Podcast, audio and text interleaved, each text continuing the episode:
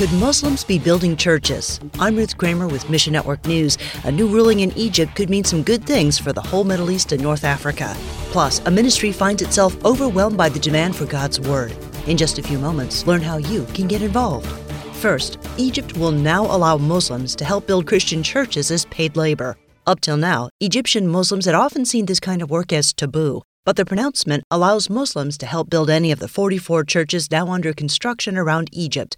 They can also work on the 16 historic Coptic churches now being restored. Tom Doyle of Uncharted Ministries says This is a big step. This is the government saying we are giving our okay for this. And that's another good sign. So we are thankful for that. We pray that there'll be better relations between Muslims and Christians because we know as Muslims are exposed to the gospel and see the joy of the Lord in believers, it's attractive to them. They want to know more. Doyle says this might be good news for the future of Christian Muslim relations throughout the Middle East and North Africa. Egypt is the brains of Arab Islam. Their Al Azhar University is the place where clerics go to get get trained to be the most respected theologians in the religion of Islam all throughout the Arab Middle East.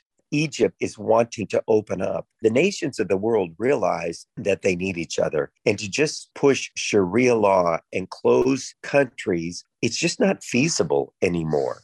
Meanwhile, as Lebanon begins to emerge from lockdown, other disturbing facts are also surfacing. A report released by Lebanon's internal security forces says domestic violence rates nearly doubled in 2020. Three women were murdered in a span of 10 days last month, including a Lebanese celebrity.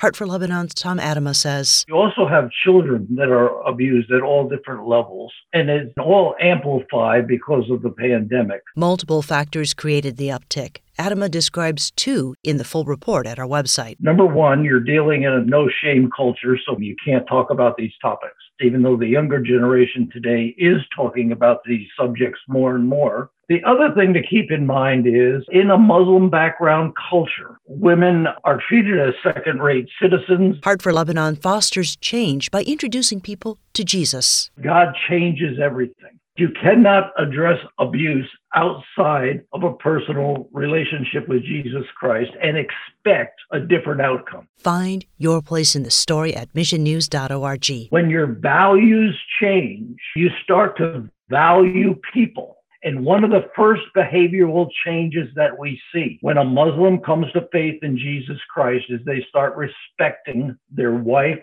and their children. And did you know that a 48 page scripture booklet and a snowflake have a lot in common?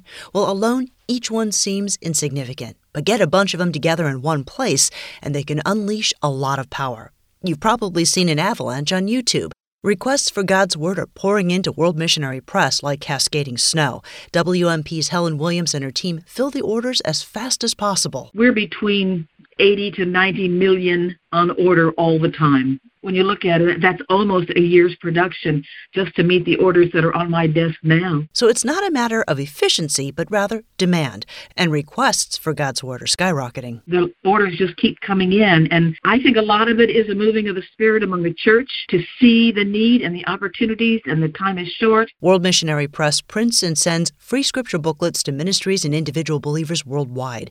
These gospel workers find creative ways to reach people during the pandemic. They ordered, for instance, the Bible studies, and they went into uh, putting it in with food packages and humanitarian things. Like a snowflake or a scripture booklet, a single dollar doesn't seem like much, but when added to gifts from other people, that dollar can fill a 40 foot container with God's Word. We'll connect you at our website.